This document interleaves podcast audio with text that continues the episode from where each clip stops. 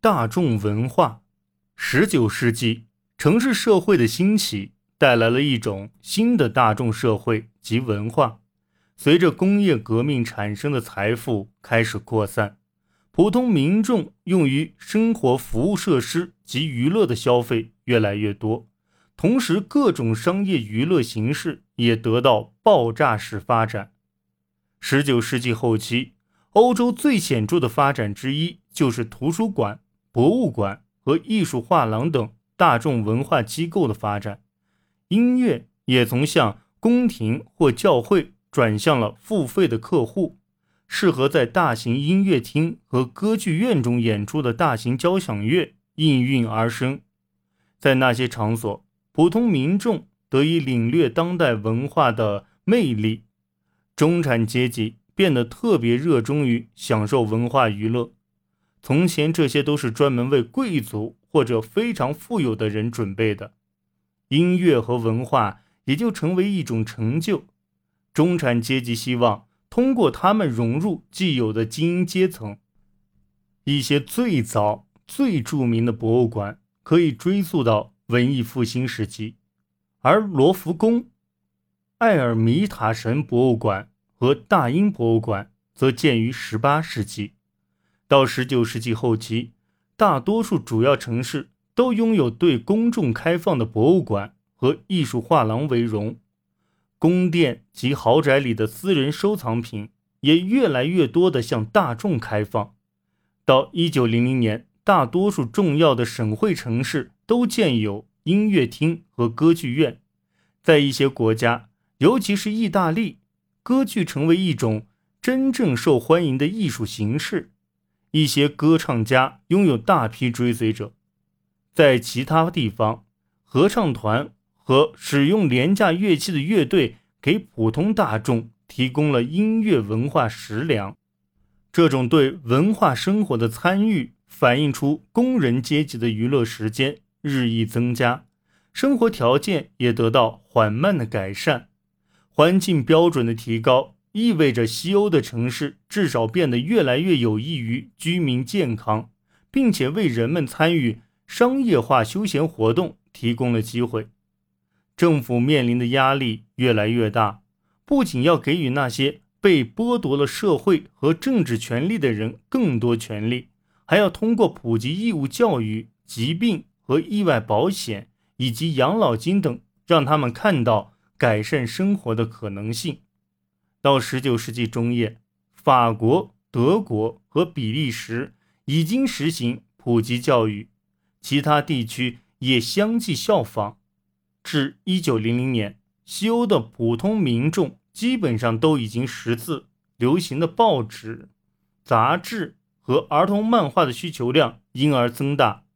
随着印刷品的广泛传播，广告开始兴起。带有商标名称的产品也得到发展。到第一次世界大战时，广告牌、包装华丽的商品和促销噱头逐渐成为大众零售的标志。大规模休闲活动越来越多，咖啡厅和小酒馆的规模和数量都在增加，提供了许多娱乐方式。在法国，人们在这些场所还能欣赏音乐和舞蹈。英国的小酒馆则配备了豪华家具和煤气灯，其环境越来越舒适。在整个欧洲，借助有轨电车、铁路和内河轮船，工人得以暂时逃离他们平常所住的单调环境几个小时。在这一时期，大众海滨度假区也发展起来，这些地方不仅有铁路可以直达。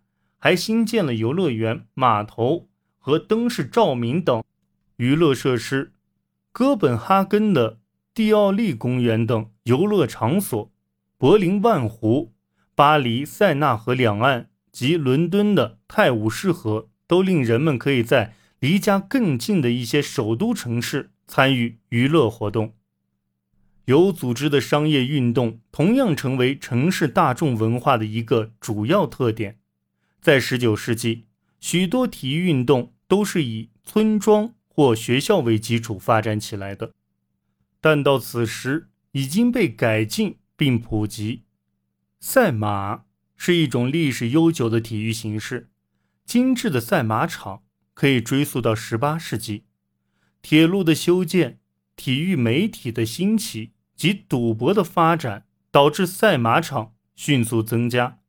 富人和穷人都实行赛马，职业和业余的足球、自行车、英式橄榄球及网球运动也提供了工作之余的新娱乐方式。